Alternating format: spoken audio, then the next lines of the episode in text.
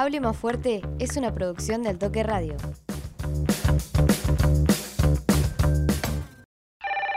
Momentito, no cuelguen. ¿Aló? Bueno, hola, bienvenidos. Estamos en Hable Más Fuerte, otro capítulo más aquí de este proyecto independiente que sale, que forma parte de la cooperativa Al Toque, eh, que nos abraza y nos acompaña en este proyecto de Al Toque Radio. Hoy vamos a hablar, eh, como bien decíamos, este proyecto autogestionado también, eh, que producimos día a día quienes componemos la cooperativa. Hoy vamos a hablar de justamente em, esto que mencionaba al principio. Autogestión, diversidad, música, eh, encontrarnos. Vamos a estar charlando un poco de todo esto en el marco de un ciclo que va a tener lugar aquí en la ciudad de Río Cuarto que es un ciclo que organizan varios actores de la ciudad, varias organizaciones, entre ellos Al Toque Radio, por supuesto. Pensemos diversos es el ciclo que vamos a estar eh, compartiendo el próximo viernes, eh, el próximo sábado, perdón, 27, en el cual vamos a estar teniendo la proyección del documental Indeleble. Más allá de la proyección del documental, vamos a estar compartiendo un rato con quien es el compositor, quien es el encargado, el responsable de la música de este documental, quien ya lo tenemos aquí con nosotros, iba a ser el invitado en este podcast, Juan Pablo Fernández. Eh, está con nosotros, Juan Pablo que eh, ha sonado muchísimo en la escena independiente de, Buenos Aires, seguramente lo han escuchado con Orquesta Reincidentes, hoy en su proyecto de hace más de 10 años de compositor, guitarrista, cantante, letrista de Acorazado Potemkin. Bueno, vamos a estar charlando muchas cositas, entre eso de música, por supuesto, con Juan Pablo, que ya está con nosotros. ¿Cómo andás, Juan Pablo? ¿Todo bien?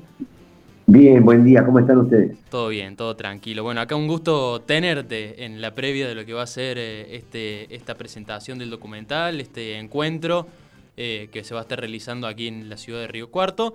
Eh, bueno, con muchas ganas de, de recibirte. Lo primero, la pregunta casi obligada, me parece, es eh, cómo estás vos, cómo estás vos, cómo estás en este proceso de volver a esta normalidad, entre comillas, de, bueno, estas actividades que se empiezan a abrir, los espacios culturales que se empiezan a habitar lejos de las redes, eh, cada vez más presencial. ¿Cómo estás con eso? Sí, este, no, yo estoy muy contento, pero muy contento. Independientemente del cuidado que siempre tuvimos, eh, y que tenemos, seguimos teniendo. Acá tengo amigos contagiados de COVID, pero, pero nos cuidamos mucho y, hay que seguir para adelante. Hace mucho que cambiamos, así como en un momento eh, tomamos una decisión así muy, muy drástica, eh, bueno, la tomó el gobierno, pero nosotros mismos también acompañamos, eh, casi suspendimos un show nosotros. Por supuesto. Este, nosotros teníamos 15 shows en, en varias ciudades del país, como te dijera, eh, Córdoba, eh, Rosario, Tandil, Mar del Plata, eh, Junín, Treleu, Comodoro. Bueno, teníamos una linda gira para la presentación de nuestro disco Piel con Acorazado Potenti. bueno, entonces, que yo, por ejemplo, el día de Córdoba lo suspendimos nosotros porque no suspendían nosotros, ellos, este, todavía no se había dado la, el encierro, la cuarentena en, en Córdoba y acá sí no sé, la, Córdoba Capital. La cuestión es que eh, nosotros siempre acompañamos la emergencia sanitaria, con, porque además estamos a favor de que el gobierno eh, tome esas medidas, este, contribuir al cuidado y eso. Pero en un momento, en un momento del año pasado y de este, eh, siempre que pudimos aprovechamos las movidas para, para volver. Por ejemplo, nosotros nunca hicimos eh, mucho de tocar con la guitarra, así como en la cámara. Tratamos de guardar un poco el, momento íntimo de la, eh, del show, ¿no? del vivo, con el sonido vivo. Cuando vimos que algunas cosas podían eh, representarnos realmente, como el show que hicimos en Niceto en streaming el año pasado, eso tenía el mismo sonido en vivo, en un escenario, con luces, qué La gente aplaudía, había pocas personas trabajando y aplaudían ellos pero para nosotros fue importante porque era sentir, bueno, que habíamos acompañado y, que no, no, había cosas intermedias. Cuando hay que esperar, hay que esperar, cuando hay que salir, hay que salir. Este, eso digamos, porque después este, para nosotros los, momentos de los shows son momentos de encuentro muy, muy importante. Entonces tratamos de hacer shows grandes para que pueda venir toda la gente. Claro, bueno, y...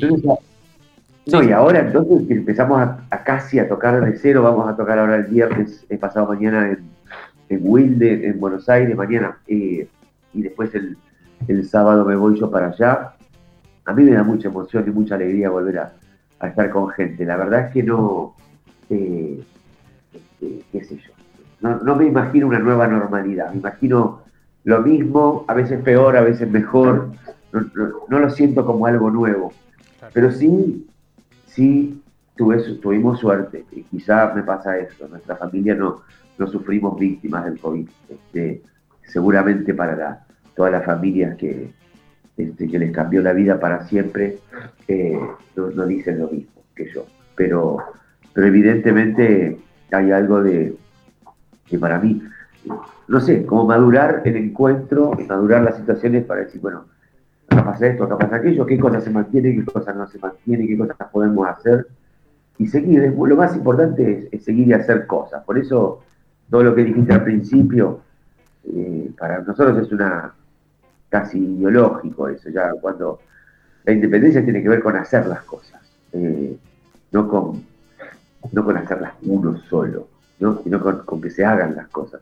Eso nos decía una vez un, un brasilero que allá tiene movimientos independientes muy grandes, el sur de Curitiba, decía eh, que ser independiente es hacer que las cosas pasen, ¿no? Entonces no quedarse esperando el llamado del teléfono de un productor, no quedarse esperando el llamado de un sello, eh, sino que vos el que no, se sienta a esperar que entre el, cliente, sino que vas a buscar las cosas, vas a hacer. Este, y eso es lo que.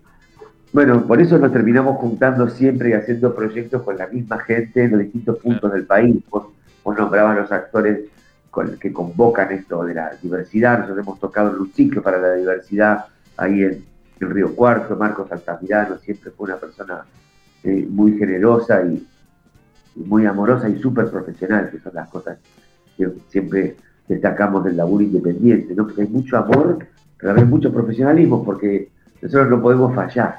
Nosotros tenemos una sola bala, una, un solo chance para hacer las cosas. Entonces, tiene que ser súper profesional.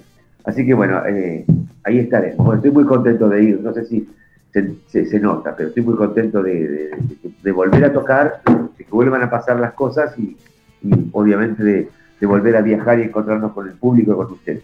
Me da la sensación que, me da siempre, ¿no? Con, cuando, cuando empezamos a hablar con, cualquiera, de, empezar a juntarnos, de volver a, las actividades culturales que, que teníamos antes de la pandemia, bueno, esta emoción que desborda todo el tiempo ya voy, a, ya voy a volver a mm, algo que, me, que, dijiste ahí que me parece importante, que, que me gustó mucho de, del trabajo que estuviste haciendo durante la pandemia. Em, pero rescato algo que decías también, que lo mencionaste varias veces, eh, de esto de, del encuentro, de la comunión, del trabajar todos juntos, de bueno, empezar a juntarnos para generar cosas. Uno cuando habla de trabajo independiente muchas veces eh, lo que ve o lo que imagina es, eh, bueno, esto que describías vos, ¿no? De eh, pensar la letra, pensar la música, pensar dónde tocar, ir a hablar, buscar, armar las prensas, todo el trabajo que, que uno imagina a lo mejor, bueno, wow, hay un equipo detrás de eso y a lo mejor ustedes tres que están tocando, a lo mejor son quienes están con eso, o a lo mejor en, a medida que van transcurriendo el camino se va sumando otra gente, ¿no? Pero, mm, ¿cómo, hace, ¿cómo hacen cómo haces y cómo hacen eh, para lograr un equilibrio en todo esto, ¿no? entre esto de decir, bueno, eh, mi pasión es la música, me quiero dedicar a la música, eh, nosotros vivimos, trabajamos, sentimos la música, pero también está otra, esta otra parte, ¿no? De que no podemos descuidar justamente por esta elección de, de trabajar de la forma que trabajamos. ¿Hay alguna forma de lograr un equilibrio ahí? Eh, ¿Hay roles? ¿Cómo se, se, manejan ustedes dentro de, esta mm, forma de autogestión? Para mí lo, más importante es eh, no perder nunca que, de vista que, es el, que es el trabajo artístico y que es el trabajo de producción. No tiene nada que ver. Entonces, este, digamos, cuando se, ensaya, se ensaya, cuando se compone, se compone, y cuando eh, se prepara un show lo mismo, cuando se buscan invitados para el show lo mismo, eh, o para grabar o mezclar, todo, eso no tiene nada que ver con, con la prensa, con la gráfica, con nada que ver, nada en absoluto. Eh, después que uno le guste trabajar o busque eh, conectarse con gente que tiene una sensibilidad especial para que el tipo que te hace el video, el tipo que te hace la gráfica, el tipo que te hace las visuales de un show, las luces de un show, tenga a la vez una sensibilidad que conecte con conceptos, con ideas que están capaz en alguna letra, en algún disco, en, eh, el tema. Bueno, esas son cosas que vienen después. El momento de la composición, del ensayo, eh, ese momento eh, ahí hay que tratar de, que no, no dejarse interrumpir, salvo por causas personales. Sí, por supuesto.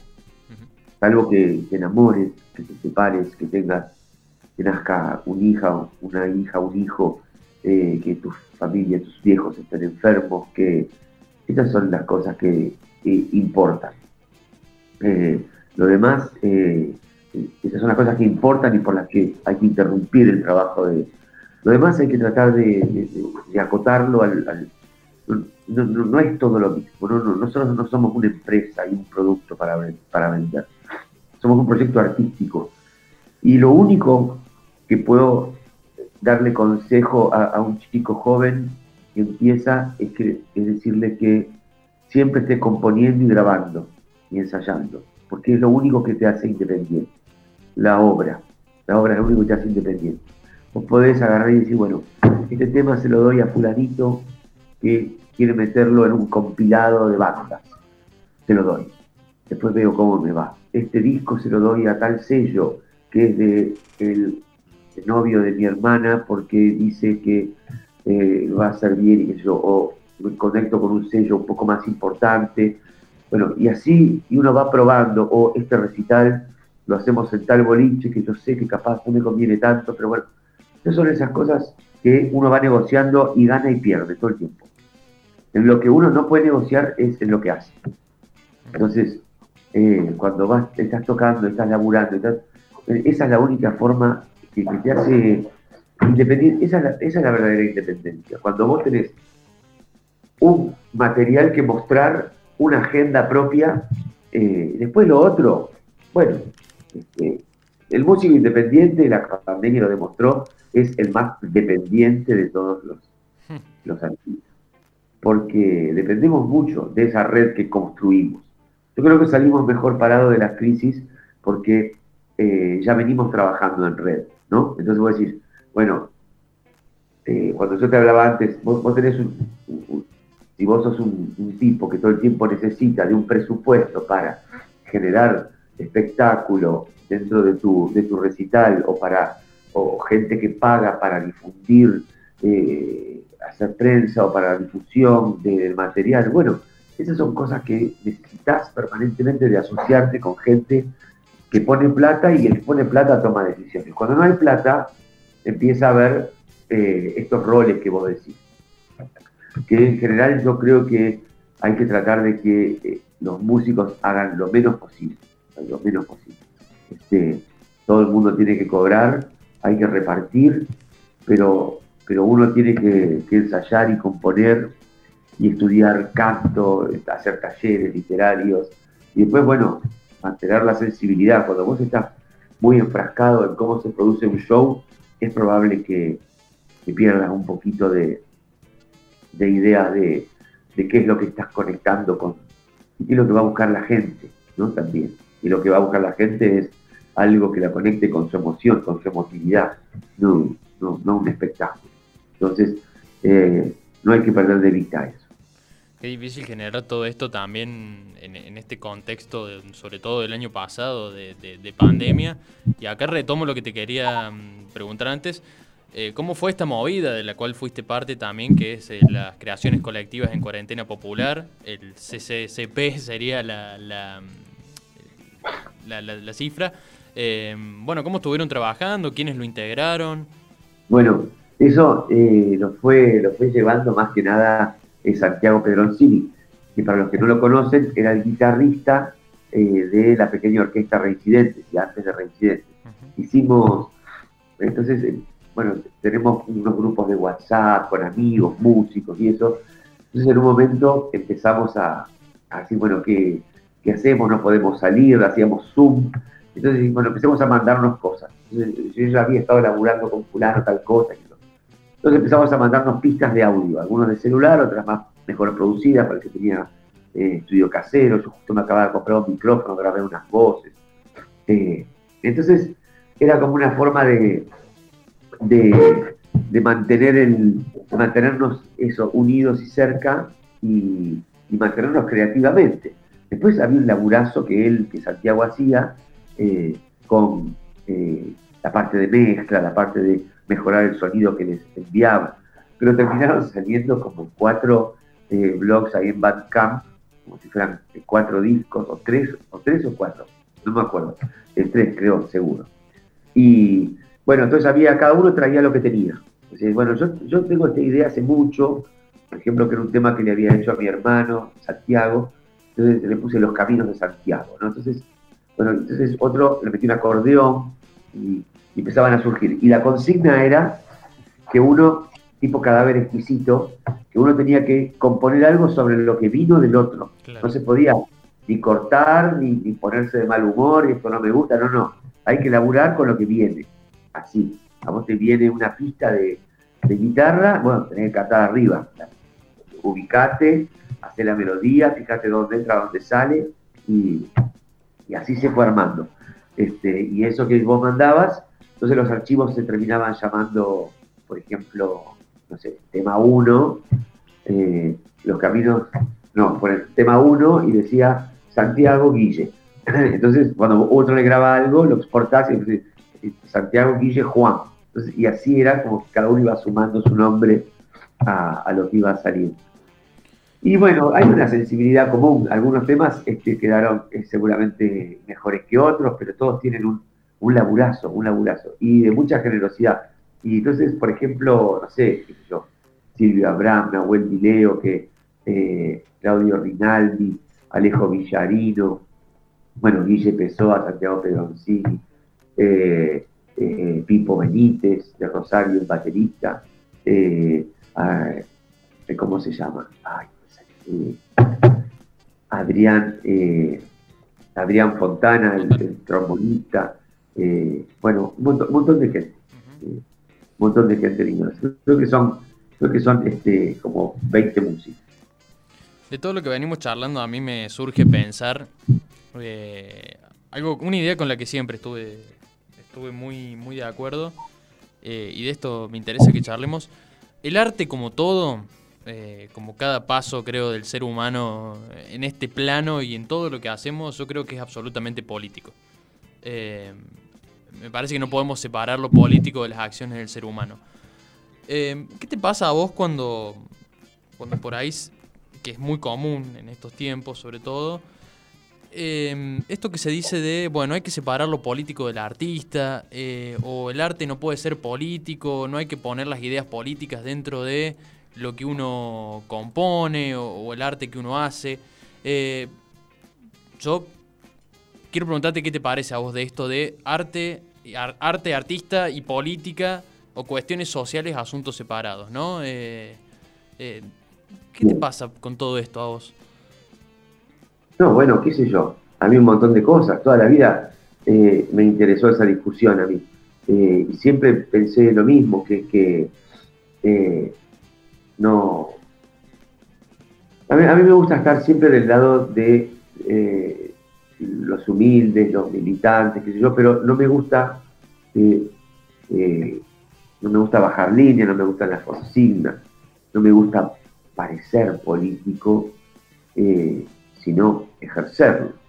A mí me, molesta la gente todos los días, eh, me gustaría, por ejemplo, eso, nosotros decimos la letra del pan del facho, ¿no? Dice, dice algo así como que todos, de alguna manera, elegimos todo el tiempo a conciencia saber a quién le compramos las cosas que le compramos, o a quién le damos de comer y qué cosas comemos. Bueno, nada, eso, eso sí si para alguno es político eso, bueno, y, lo toma como una discusión, como un tema arriba de la mesa, además de, del hecho estético, que para mí siempre tiene que ir adelante de todo eso, digo, si yo te dijera a vos, eh, eh, siempre fui peronista, para vos voy a ser mejor músico, por eso, no. Este, o, toda la vida, este, qué sé yo, toda la vida milité en el, en el trotskismo. No me hace mejor músico o, tener una sensibilidad mayor. Al contrario, este, me, da, me da sospecha porque de que alguien, de que alguien necesite embanderarse para, para, eh, para ser mirado con mejores ojos. Siempre me parece que un músico tiene que rendir examen, eh, siempre, en cada show, en cada canción, en cada letra que escribís. Eh, y por eso, entonces, cuando uno tiene actitudes que son casi, ¿cómo se diría?, aristocráticas, como para decir, yo soy así y todos deben aceptarme así como soy. No, las bolas, entonces, yo te voy a mirar así siempre medio de costado, y a mí me gusta el público que te mira de costado. Los cordobeses son re de mirar de costado. Este, y me encanta. Miren con sospecha. Sí, así, como viendo, a ver, a ver qué viene a hacer este, más porteño. Este, pero a mí me encanta eso, y me parece que es la, es la forma activa de, de, mirar. Entonces, si, si, ya somos todos amigos de entrada, si ya somos todos de la misma agrupación, es muy probable que terminemos perdiendo de algunas reflexiones que eh, todo el tiempo hay que hacer. Por ejemplo, volviendo a lo del facho, todo el tiempo bajamos la cabeza, todo el tiempo elegimos, todo el tiempo somos conscientes de lo que hacemos y a veces no. Entonces, eso me parece. Después, mira, acabo de leer un texto de un, eh, de un eh, escritor, eh, Vincent, que decía que hay que tener cuidado con decir que todo es político, porque quizá en el fondo nada lo es. Ah. OJ. Entonces, eh, se termina vaciando de contenido. Entonces, yo creo que eh, me, interesa eso. Son discusiones que salen, evidentemente, todos los intelectuales del mundo, no solamente acá. Lo que a mí me interesa es lo que te decía recién. Si vos sos una persona que está trabajando todo el tiempo en, en el arte independiente o en las producciones independientes, que como ya dijimos, las producciones independientes muchas veces dependen del dinero estatal, dependen de un subsidio, dependen de alguna agrupación política que elija hacer eh, un apoyo, o de un intendente, o de una secretaría de cultura, o de la chevalier que te da los pasajes, no sé, todo el tiempo estás eh, negociando esas cosas. Entonces, eh, entonces uno cuando se uno cuando se hay que tener cuidado con eso, porque digamos, no toda gestión artística deviene política. Si yo digo, bueno, conseguí pasajes para hacer, eh, para que venga a tocar tal músico, capaz son los mismos pasajes que le dan a los Boy Scouts, son los mismos pasajes que le dan a eh, el entrenador de, de, taekwondo que viene de... Sí, claro. Al torneo tal, sí. es lo mismo. Entonces es un tema de gestión. Por eso, por eso, la obra es lo que le da sentido, es lo que le da vuelo, el contenido artístico es lo que le da vuelo. ¿Entendés? Entonces, no es solamente el gestionar eh, sin la ayuda de tales y cuales, porque eso pasa, pasa siempre, pasa siempre. Entonces, eh, en función de un concepto, de una idea, ahí es donde me, aparece eso. Después, una de las formas que yo siempre elegí para acompañar eh, causas políticas eh, eh, es que yo conecto desde la parte, o trato de conectarme con ese espíritu del militante, que de esa renuncia permanente y ese amor del militante que se queda fuera de hora, que acompaña a las víctimas de una inundación o que los echaron, qué sé yo, nosotros mismos hemos tocado para gente echada, habiendo sido echados por el macrismo en el, 2015 ah, de, cultura, qué sé yo. Y sin embargo, no te subís a, las consignas, pero sí decís, bueno, yo soy parte de esto. En algunas cosas nos hemos involucrado porque nos han invitado y en otras cosas porque estábamos directamente adentro, ¿no?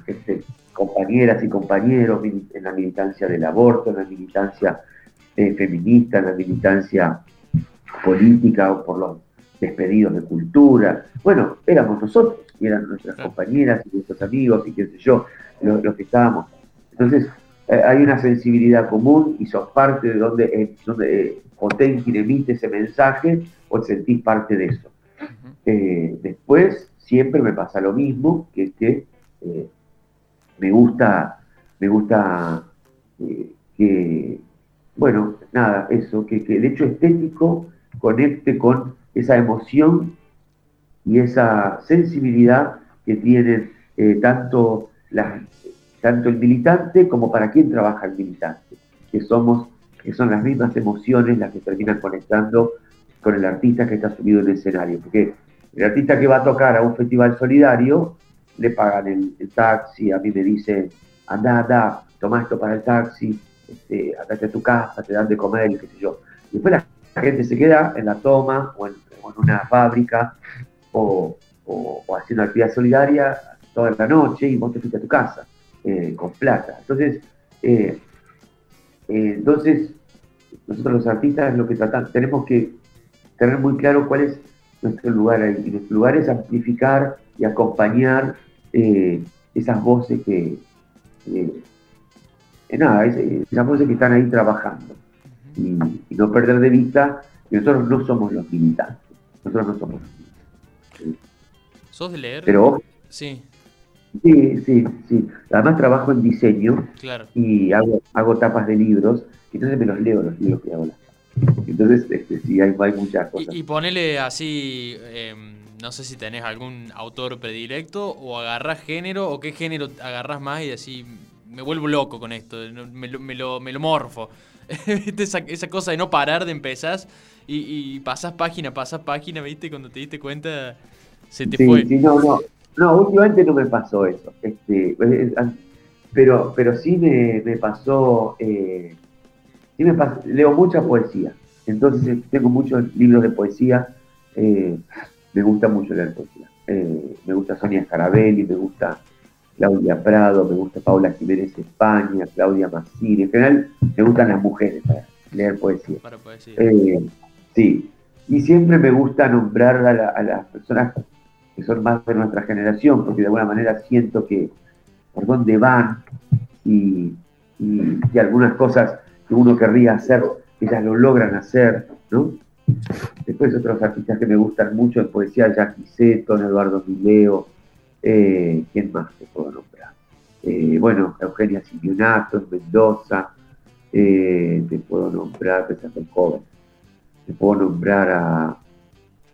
Ah, no me sale. Bueno, bueno, el Andrueto que tienen ustedes allá en Córdoba, hermosa siempre. Este, Andrueto hizo unas discusiones divinas con lo de los PDFs y las, copias en el, año pasado. Sí, sí, sí, este, lo, he leído. Me encantaba, me encantaba. Yo estaba del lado de ella, para mí había que, había que asumir eso. Este, no puede ser que de repente todo ese espíritu que hablábamos antes, ¿no?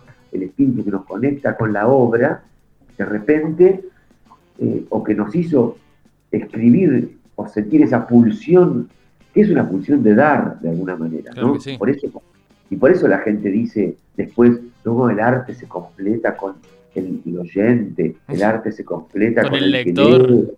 El lector, claro, claro. Pero es que es así, porque realmente uno tiene la pulsión de hacer algo y después, después lo quiere compartir o que lo lea este, un amigo, un hermano, qué sé yo, eh, o que te diga alguien, eh, los músicos, esto que yo te contaba, que te digan, eh, que los propios compañeros te digan, ah, qué lindo que cantaba Juan, o qué lindo. A mí me vuelve loco eso, que es la misma gente que, me vio crecer. Claro. Entonces, entonces, claro, ahora de repente no, no se pueden compartir los PDF, pero dejate de joder, si lo hicimos toda la vida, si lo hacemos por nada, ahora después, este, no, no, muy, difícil, muy difícil, este, muy Y después, independientemente de eso, me preguntaste, va a ver, por ejemplo, me gusta mucho Claudia Aboab, una escritora argentina, eh, muchísimo, es de lo mejor que leí. Eh, después, qué sé yo, bueno, Dolores Reyes, eh, después Mario Castel me gusta mucho, mucho, que salió por, también yo te hablo de Córdoba, de cosas de Córdoba, porque ustedes son, son una república independiente. la República de Córdoba, sí. la imperial, la ciudad imperial. claro, sí. ¿Y cómo se llamaba? Eh, no, había fallecido un poeta en Río Cuarto el año pasado o el anterior, uno de pelo blanco, no me acuerdo el nombre, este, que decía un poema de la escuela, de los chicos de la escuela. Ay, ¿cómo se llama? Bueno, ese es de Río Cuarto. Eh, y había fallecido hace poco, hermoso poema. Bueno, nada, eso. Eh, sí, qué sé yo, voy, voy leyendo picoteado y leyendo textos de, de, política y eso, bueno, eso esas cosas. Bueno, y en el, en el 2001 mm, tuviste una experiencia escribiendo un libro maravilloso que tuve la, la oportunidad de, leerlo en su momento junto a eh, con textos tuyos y de Julián Ferreira. Eh, bueno, y ahora en el 2020 eh, retomaste esta experiencia de, escribir con, con Peluca, ese libro que compila mm, bueno, las letras de las canciones escritas en estos últimos años, no sé si fueron 20, 25 años. ¿Cómo estás con esa experiencia, con, el resultado? Eh, ¿Qué es lo que te pasa ahora cuando, cuando ya lo ves eh, plasmado eso? Sí, mira, la verdad, eh, el año pasado fue muy fue un año muy bravo en, todos los sentidos, para todo el mundo, por supuesto, pero como decimos, si estamos, cuando uno está consciente y viendo con los ojos abiertos las cosas, el arte eh, sirve mucho para entender el momento y el lugar que te toca vivir, ¿no? Para hacer de eso un hecho activo, para hacer de eso un hecho consciente o para aceptar y resignarse y recibir los golpes. Pero el arte ayuda mucho. Por eso mucha gente decía el año pasado, gracias los artistas, tenemos, eh, los tenemos a ustedes para escuchar cómo nos acompañaron toda la pandemia. Y yo lo valoraba porque realmente lo siento así. Eh, que el arte a mí me ayuda a entender, porque así como alguna gente nos decía, nosotros los Potenki, qué suerte que tenemos el nuevo disco Piel para acompañarnos, me pasa lo mismo, pero yo escuchaba otras cosas, este, ya Sakamoto, por ejemplo, o, cosas que había este, publicado artistas justo antes de, del encierro, ¿no? Pero eh, me pasaron dos cosas hermosas el año pasado. Una es que casi cuando Alberto le da la, lapicera a Santiago Cafiero, se la devuelve porque acaba de firmar el decreto del encierro, termina eso y todos quedamos así, y a mí me suena el teléfono y era Marcos Altamirano que me dice, me gustaría que pensemos la música de la película. Yo decía, tengo un horizonte, Fiji, como decía eh, eh, Truman, ¿no? Tengo hacia dónde ir en esta bueno, Pero, eh, qué, loco porque, eh, perdón que te interrumpo, pero me haces pensar eh, una de las cosas que más nos, nos aterró a todos durante el encierro el año pasado era la cuestión de la incertidumbre. Bueno, ¿y ahora qué hago? ¿Qué, qué hago en estas cuatro paredes de mi casa, de mi departamento? por eso esto que decís vos, qué locura, ¿no? De que te suene el teléfono después de que acaban de firmar el decreto de que no podemos salir de la casa diciéndote, bueno, mira, tengo un proyecto para vos. Sí. Qué impresionante. y eso y el recuerdo, esas, las dos cosas lindas del año pasado fueron eso y otra, la presentación del libro Peluca, que es lo que me preguntaste. Porque quería hacer como el cuento largo, porque sí, sí, sí. fueron como hitos, hitos del año. Eh, en realidad las letras, yo no escribí nada, esa letra o todo, pero no, para el libro. Eh, lo que pasa es que lo presentamos, creo que el 5 de marzo. De hecho, toda la semana siguiente estábamos todos llamándonos por teléfono diciendo, parece que había un italiano eh, en el CAF y, y, habría traído el COVID y no sé cuál. Bueno, por suerte nada de eso pasó, pero fue un día de, a mí me sirvió mucho afrontar la cuarentena con un trabajo en el bolsillo, como te conté, y con habiendo mirado hacia atrás estos 25 años de compositor y decir, bueno, esta etapa de mi vida está. Hay un recorrido hacia atrás en línea recta, hay una voz poética, habrá malas letras, habrá mejores que otras, pero todas fueron escritas a conciencia, todas fueron escritas, como decíamos, para el momento y el lugar que les tocaba, a esas letras y a mí. Entonces, me parece que me hizo muy bien y tuve la generosidad de eh, del cariño de mis compañeros, porque toqué con casi todos mis compañeros de ruta, el Cardenal Domínguez, eh, mi hermano Mariano, Cristín Breves, eh, el Topo Vergara, eh, bueno, un montón de compañeros de ruta y, todos mis compañeros de la pequeña orquesta y, los Potenki. Entonces se armó como un show en el cual, bueno, primero leímos, ah, con Ale Guyot también, por supuesto, y ya aquí Seto que hizo el prólogo, voy a llevar libros para vender, ojalá a la gente les interese ahí en la Fabio. Eh, este, se llama Peluca el libro y son todas las letras, algunas inéditas, otras de proyectos solistas, pero casi todas las letras que yo escribí para Potemkin y la pequeña orquesta. Que como vos dijiste, si yo tomo el lanzamiento del primer disco tarde de la pequeña orquesta y del último disco Piel de Potemkin, son clavados 25 años. Así que, así que bueno, una, un mojón, un mojón, un mojón en, la vida. Entonces yo tenía la plenitud, lo único que tenía miedo es que le pase algo a mis viejos, porque ya una de las cosas que, más me pasó, sobre todo, eh, eh, bueno, nada, suspendiendo las funciones, una cosa que, que más transitamos generacionalmente en esta eh, pandemia o en el encierro o en la emergencia sanitaria, como le querramos decir, es que nosotros nos, teníamos que ya, no, se podían ocupar de nosotros los artistas. Nosotros como personas nos teníamos que ocupar de nuestros papás o de nuestros hijos. Este, este, no, no podíamos ya pedir que, nos miren a nosotros, tenía que bajarse del escenario, eh, o de las luces, correrse de las luces, como se dice. Entonces, este, y nosotros ocuparnos de los demás, que es lo que hay que hacer. A veces el artista está un poco enfrascado y siente que la sociedad le debe cosas.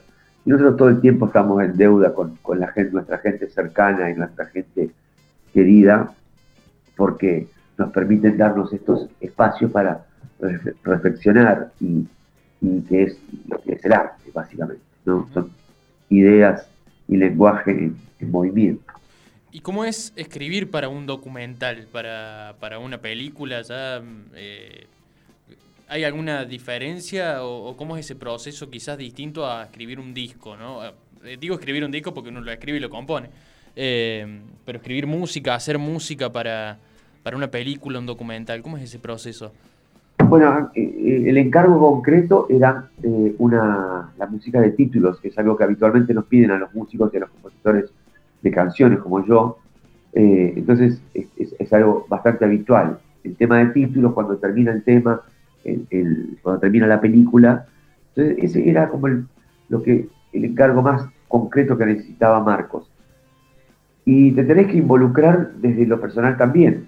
Vos podés mirar eh, dos o tres veces el documental, pero si no te das cuenta en, dónde estás vibrando con la persona que habla, eh, cuál es la cuerda común ¿no? Si la persona que habla cuenta algo que siente vergüenza o que la humilla y que a, pesar de eso hace una historia de resiliencia, y hace una historia de, amor y compromiso y qué sé yo, bueno, hay que conectarse con esas dos caras, ¿no? No solamente con la parte más edulcorada, la historia de indeleble. Entonces, este, podríamos decir, bueno, el pato llega a aconsejarla, pero hay que conectarse con cómo llegó, con esas marcas que tiene la piel, que todos tenemos, ¿no? Entonces, eh, la idea mía era, eh, bueno, ¿qué serían las cosas que a uno le preocupan, le duelen, le teme, eh, por dónde... Entonces empezás a, a, tirar ideas y a escribir pequeñas puntas.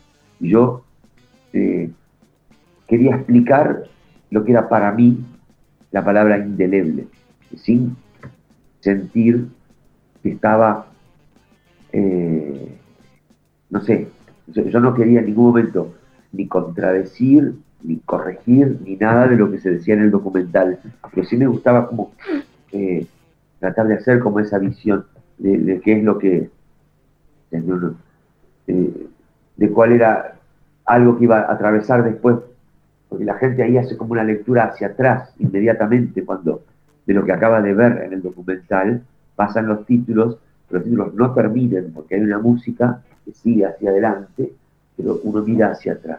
En ese escuchar, mirando hacia atrás, eh, para mí tenía que conectarse con algunas de las cosas. Y esas búsquedas de buscar la luz, buscar salir del túnel, salir del encierro, salir de, de ¿cómo se dice?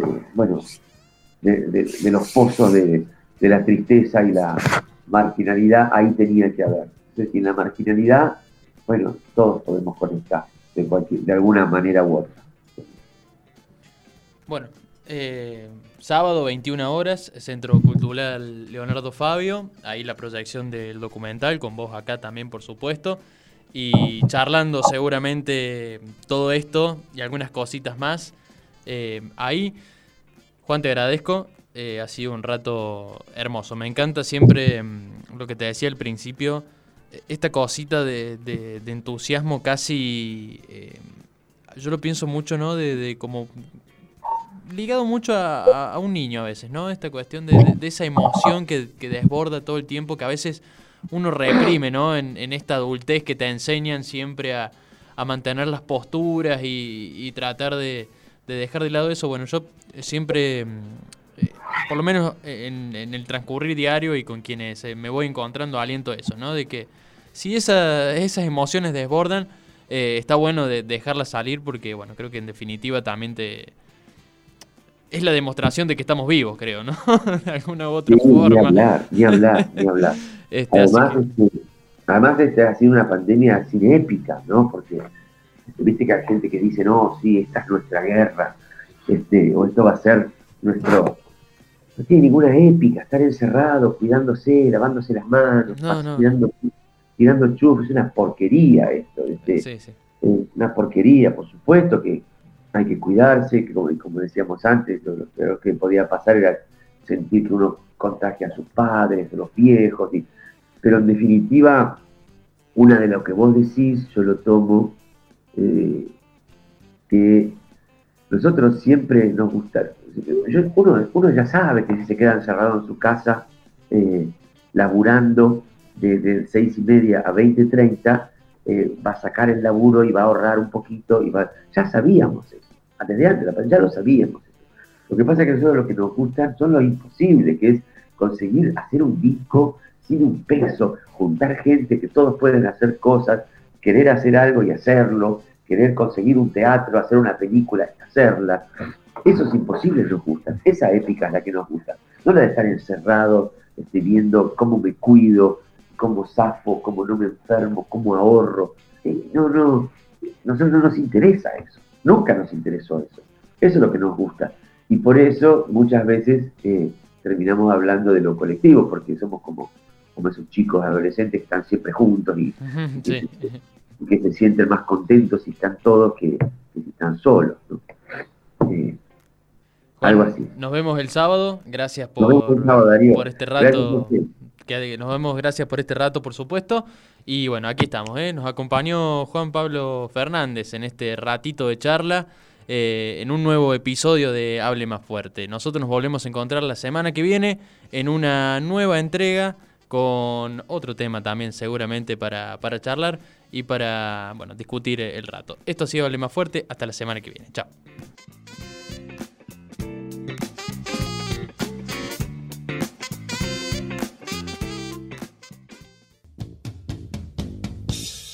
Hable Más Fuerte es una producción del equipo de Altoque Radio. Escuchanos en un nuevo episodio todas las semanas.